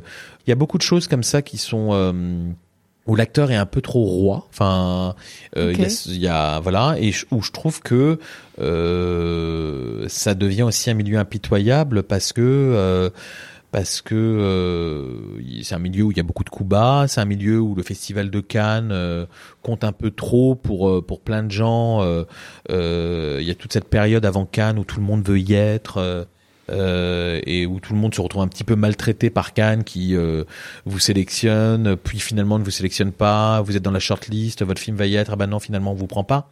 Euh, oui, c'est- très cruel et puis surtout c'est un milieu euh, où euh, ben on peut faire de très beaux films, mais se planter au box-office et se retrouver totalement éliminé, ne plus avoir le droit d'en faire derrière ou devoir un peu disparaître le temps de se faire oublier. Enfin, puis voilà, je pense à tous ces réalisateurs, tous ces acteurs formidables qui ne travaillent pas. Moi, je, ma, ma seule crainte vraiment, c'est c'est de devenir blasé. Et, et, et- et j'ai besoin encore de fantasmer des acteurs, de me dire, Oh, je rêverais de travailler avec telle personne. euh. Est-ce que tu as, alors, pour la partie un peu plus glam, est-ce que tu as assisté à des fiestas complètement dingues en mode un peu euh, sex, drogue et rock'n'roll? Bah pas tant que ça. En fait, c'est Oh, marrant. Marc Ouais, je suis désolé, mais euh, non, c'est-à-dire que bizarrement, on peut aussi faire ce métier sans être euh, complètement plongé là-dedans, quoi. Non, mais je dis parce que c'est surtout un gros cliché, je trouve, que de penser que euh, dans le cinéma, on a tous le nez dans la coke, etc. Enfin, et c'est. euh, C'est pas le cas. Bah franchement, c'est pas le cas. En tout cas, moi, j'ai, j'ai, mais je, je te jure, hein, j'ai jamais connu ça sur mes, sur mes plateaux, même les fêtes de fin de tournage, etc. C'est, euh, c'est quand même, euh, je trouve ça au contraire même assez bon enfant. Mais peut-être que ça a à voir avec le cinéma que je fais. Enfin, je me dis peut-être que un cinéma beaucoup plus couillu, film d'action. Je sais pas. Là, dans- comme ça, dans une comédie douce amère, peut-être que on, Il y a moins de coke. bah, il y a moins de coke. Il y a peut-être plus de gens qui sont comme ça encore de grands enfants et, euh, et qui, euh, Mais est-ce que t'es arrivé après cet âge d'or un peu cinglé? Oui, aussi sûrement. Moins de fiesta, moins de, de Oui. piscine, pool Ouais. party. Bon après j'ai fait des fêtes évidemment à Cannes, etc. Il y a des fêtes de malades à Cannes. Oui, il y a des fêtes de malades, mais Toujours. euh, toujours. Alors moi, j'y suis pas allé cette année, mais je crois que ça a un peu repris parce que les gens avaient vraiment besoin de faire la fête, surtout cette année. Mais c'est pas, euh, c'est pas ça du tout que je retiens du cinéma, en tout cas. Question un peu plus euh, touchy, mais je vais la poser. Euh, Est-ce que le milieu s'est un peu assaini versus les, euh, les abus? Alors je pense, euh, tu sais, aux espèce de droit de cuissage que euh, bah, certains manias du cinéma pensent ou pensaient avoir. Est-ce que ça change un peu ou ça va être très long? Euh, j'ai évidemment entendu un tas d'histoires euh, et je continue à en- en- entendre des histoires. Je pense que ça s'est énormément calmé et c'est tant mieux et je pense qu'il y a encore beaucoup de boulot. Euh, mais autour de moi, vraiment, tu vois, par, par rapport à des, à des techniciens, des actrices, etc., j'ai jamais eu, par exemple, de confidence directe de choses affreuses que j'ai pu entendre ou je soudain, D'abus, d'abus soudain, je me suis abominables. dit, mais euh, qu'est-ce que je fais moi cette nouvelle? Enfin, euh, comment je me positionne par rapport à ça? J'ai heureusement jamais eu à euh, me retrouver voilà témoin ou euh, Il y a eu des choses abominables et ton propos qui m'a aussi beaucoup intéressé en tant qu'homme quand tu as dit si j'avais eu l'information qu'est-ce que j'en aurais fait? Parce qu'il y a plusieurs choses. Il y a faire subir aux femmes. Deux est-ce que je vois? Ce qui se passe et trois j'ai pas vu je ne fais pas subir mais j'ai l'info ce qui a été aussi beaucoup dit dans le grand truc Non, de non, carrément. Hollywood les gens savaient personne ne disait parce que c'était tellement industrialisé ça l'est je pense encore un peu que finalement c'était quasiment accepté, ce qui est une chose horrible à dire. ce qui est certain aussi, c'est qu'aujourd'hui on sait voilà ce qu'on a à faire. Ouais. Il faut plus que ce soit acceptable et en tout cas, ce qui est certain, je le dis parce que par exemple moi, ma productrice euh, Caroline Bonmarchand a eu écho vraiment euh, une, sorte de rumeur, enfin euh, sur un tournage qu'elle a fait, pas d'un de mes films, mais mais, d'un téléfilm qu'elle a tourné récemment. Et immédiatement, voilà, il y a eu réunion avec la personne concernée, il y a eu confrontation, chose qui probablement n'aurait pas existé il y a encore quelques années, où euh, on aurait laissé traîner la rumeur et euh, et, euh, et on aurait préféré fermer les yeux. Il est certain qu'aujourd'hui, ça, ça n'est plus possible et c'est tant mieux. Il y a plus d'omerta. Il n'y a plus du tout d'omerta. Après, est-ce que les comportements vont vraiment changer? C'est ça qui est. Moi, je pense que les comportements vont changer. En tout cas, j'ai bon espoir. Moi, en tout cas, j'ai énormément confiance dans les générations futures déjà. Je sais qu'on a maintenant, voilà, des conseillers, euh, et d'ailleurs, ça, ça, ça, ne fait pas du tout l'unanimité. Par exemple, on a même maintenant euh, nécessairement sur un plateau des conseillers lorsqu'on fait des, des séquences euh, de cul sur un sur un film. Euh, je sais plus comment on appelle ça, truc d'intimité. Enfin bref, conseiller en intimité. Bref, pour que tout se passe bien. Tout se passe bien. Mais c'est vrai que par exemple des scènes à poil, rien que ça, c'est extrêmement délicat, même si c'est écrit noir sur blanc. Ah bah oui, oui, c'est très intime. ouais, c'est après, c'est vrai qu'il y a quelque chose d'un tout petit peu curieux si on doit parler de ces séquences-là, c'est-à-dire que moi, je fais en sorte que euh, sur le plateau, euh, il n'y ait pas trop de monde, il n'y ait pas de monde du tout, euh, seulement les personnes concernées. Sauf que derrière, bon ben, on a ces images, ces images, elles vont être vues par plein de gens, donc c'est quand même forcément des situations un peu délicates, mais euh, j'ai trouvé normal, euh, et euh, Laure Calamy le savait par exemple quand on a tourné ce dernier film, qu'il y avait une séquence où elle allait être nue, et je tenais par exemple à lui montrer la séquence une fois montée, avant qu'elle ne soit définitivement euh, incorporée au film, pour qu'elle me dise si ça lui convenait ou pas, et si même d'ailleurs elle avait besoin peut-être de retouches, donc ça, c'est très élégant de ta part parce que c'est élégant et je pense que tout le monde ne fait pas ça. Voilà, c'est ça. C'est pas toujours le cas. C'est pas toujours le cas, mais je pense que ça devient maintenant légion et euh, ça devient un peu obligatoire. C'est-à-dire que je crois que on peut plus maintenant s'entendre dire, écoute, c'est moi le chef, tu fermes ta gueule, euh, t'as accepté de tourner dans ce film, donc t'as pas ton mot à dire. C'est, je crois que franchement, ça c'est plus possible. Et de toute façon, je crois, parce que je m'en plains aussi en disant, euh, les agents euh, soutiennent un peu trop leur talent et nous empêchent parfois euh, de faire précisément ce qu'on veut. En tout cas, je sais quand même que aussi les agents font ce taf et c'est tant mieux d'être vigilants pour protéger les pour protéger. Voilà. Enfin, en tout cas, euh, il y a des choses qui ne sont plus possibles. Mais encore une fois, voilà, je, pense que je fais aussi un cinéma qui ne permet pas vraiment ces débordements. Enfin, euh, euh, moi, par exemple, je me rends compte que j'ai bon, j'ai eu très j'ai eu très peu de scènes de cul à tourner.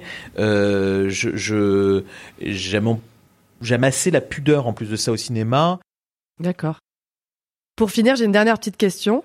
Euh, avant le questionnaire, le rituel, le questionnaire d'Hélène. Euh, on a vu qu'il y a eu le boom des plateformes comme Netflix, euh, Amazon Prime Video, Disney+, etc. Il y a aussi un milieu du cinéma qui évolue. dans l'air du temps, il y a aussi une forme de politiquement correct qu'il faut aussi gérer. On peut pas dire toujours tout ce qu'on veut. On peut pas toujours pousser les situations ou les personnages aussi loin qu'on voudrait. Si on mélange toute cette tambouille, Comment tu vois ton métier évoluer dans 20 ans? J'ai l'inquiétude de, des salles qui sont de plus en plus désertées. Je trouve que le cinéma euh, se porte très mal et, euh, et que les plateformes euh, ont, grignoté du terrain et, et que je ne sais pas comment on peut faire revenir les spectateurs en salle. Et puis j'ai aussi cette peur de la hum, liberté de ton euh, là, je travaille sur une série. C'est vrai qu'on a parfois des retours euh, où euh, on nous demande de faire attention à ceci, de ne pas heurter telle personne, de considérer toutes les minorités. Et je trouve que ça en devient un petit peu bête parfois. Surtout, voilà, la discrimination positive, ça a jamais été très intéressant et qu'il faut laisser, franchement, je pense, les scénaristes tranquilles là-dessus. Ce qui est drôle, c'est que justement, euh, il faut alors interroger les minorités qui, euh, qui elles-mêmes euh, ne, ne, sont pas toujours partisanes de ces choix-là, enfin, et, et, et, ne sont pas tout à fait d'accord avec avec cette cette direction gentiment opérée pour leur faire plaisir et on leur fait pas plaisir. Bref. Donc comment tu penses que ça va t'impacter?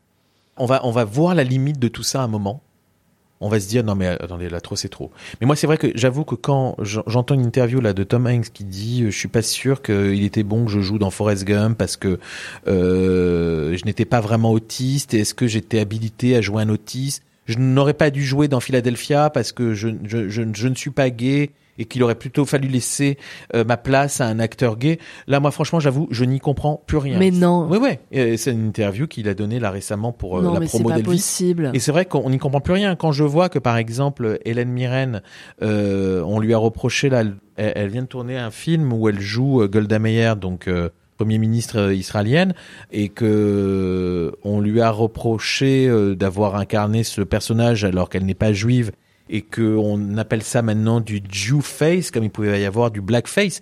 Moi, j'avoue que, enfin, je, je, je- On tombe dans un délire. euh, Là, ça devient le grand n'importe quoi. Mais donc, je pense que euh, laissons faire, c'est-à-dire que allons jusqu'au bout de, de, de ce truc et on va à un moment se rendre compte que bah on n'a plus rien à raconter, on ne peut plus rien raconter. Donc, soudain, on va retrouver une liberté parce qu'on va on va se rendre compte que faut garder une faut liberté garder de une ton. liberté. Tu penses que ça va t'impacter? Ah mais moi je pense que ça m'impacte déjà parce que parce que quand on a des retours, je te dis, enfin autour de la série, tout ça, on, on, on est trop vigilant euh, là-dessus et que euh, en plus de ça, enfin ce qui est assez rageant, c'est que euh, on a envie, par exemple, moi là cette série euh, qui est une série donc sur un cabaret et, et, et vraiment c'est vraiment une arène et j'en suis ravi et je fais le choix de ce sujet parce que je peux parler de minorités, parce que je peux parler de gens français qui euh, ne sont pas euh, euh, forcément tous blancs, et parce que je peux aussi parler de gens qui sont dans des situations irrégulières, parce que parce qu'ils viennent danser à Paris et que euh, qu'ils ont des galères aussi pour. Bref, ce qui, ce est rageant, c'est que à la fois on a envie de soutenir ça, mais qu'on se retrouve quand même néanmoins jugé et, et, comme si on, allait possiblement mal faire notre travail, ou en tout cas euh, pas donner à voir ce qu'il faut donner à voir. Et et il y a un moment, c'est juste qu'on n'est on n'est pas idiot, on sait ce qu'on fait et on, on, on veut juste être euh, libre d'écrire ce qu'on a envie d'écrire pour euh, plaire au public euh, et, et, et le satisfaire et lui donner envie d'être d'être captivé. Moi, je comprends. Quelques petites questions pour finir, Marc. Euh, quel acteur ou quelle actrice tu aurais hyper envie de faire tourner dans un de tes prochains films? Catherine Deneuve parce que c'est une actrice qui euh, a l'expièglerie que, que je peux aimer quoi. Si tu n'avais pas été scénariste, réalisateur, quel métier aurais-tu aimé faire? Bah, je crois que je l'ai dit tout à l'heure, je crois que j'aurais pu être directeur de casting parce que j'aime vraiment trop les acteurs et, euh, Et si je te sors du cinéma? Ah si on me sort du cinéma, euh, je pense que ça aurait été un truc lié au voyage. Je sais pas, je me à chaque fois quand je voyage, je me dis oh j'aurais adoré euh, visiter des hôtels, euh, faire des catalogues de voyage, j'en sais rien, enfin être testeur, enfin bref. Mais euh, ça aurait eu à voir avec ça. Ok. Quels sont tes enjeux ou tes défis au niveau personnel en ce moment? Peut être faire plus de sport et maigrir et ça peut être euh, non et ça peut être aussi euh, arriver euh, au bout de cette série parce que c'est un parce que c'est une très longue aventure et que et que là j'en suis finalement que à l'écriture et euh, et ça me paraît assez fou parce que voilà euh, une série sur un cabaret euh, la tournée avec des danseurs euh, qui seront aussi acteurs euh, avoir un tas de figurants c'est c'est un projet qui euh, comme ça euh, pour l'instant devant mon ordinateur paraît tout simple et qui va être qui va je être le sens euh, un peu fou. Qu'est-ce que tu apprécies le plus chez tes amis? L'écoute euh, et la compréhension? Quel serait ton rêve de bonheur? Oh, franchement, en ce moment, mon rêve de bonheur, c'est que tous les gens autour de moi euh, se portent bien et soient, euh, soient heureux, en fait. Bah, Très bien. As-tu un mantra ou une expression qui te guide? Euh, c'est pas un mantra, mais je me rends compte que euh, j'aime euh, continuer à, à avancer comme euh, comme je le ferais quand quand j'étais gamin. C'est-à-dire euh, fonctionner vraiment comme un grand enfant, euh, pouvoir continuer un peu à faire le mur euh, et l'école buissonnière. Enfin, euh, Une part ne- d'insouciance Ouais, maintenir à tout prix ça. Tu dis que t'as pas encore basculé. Ouais. Quelle serait ta définition de l'art ou si tu devais raccrocher l'art à une certaine notion? Pour moi, l'art, c'est euh, c'est s'affirmer, c'est parler de soi euh, sans sans forcément euh, que ça se voit. Très bien. Enfin, le super pouvoir que tu aimerais avoir. Guérir, je crois. Ok. Bah merci Bah, beaucoup, merci à toi. Marc, c'était trop cool.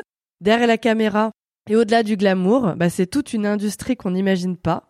On aime les histoires que tu nous racontes, alors cinéma, série. Bah moi j'ai bien envie de voir la suite. Encore merci. Merci à toi. Public chéri, mon amour, j'espère que cet épisode vous a plu. Pour que de plus en plus d'artistes incroyables viennent nous parler, il faut faire un max de bruit autour de claques artistiques. Sur les plateformes d'écoute, notez 5 étoiles le podcast et prenez une petite minute pour laisser un avis. C'est un soutien essentiel pour nous. Pour les backstage et m'envoyer des mots doux, direction Instagram et le compte claque.artistique. Merci à tous!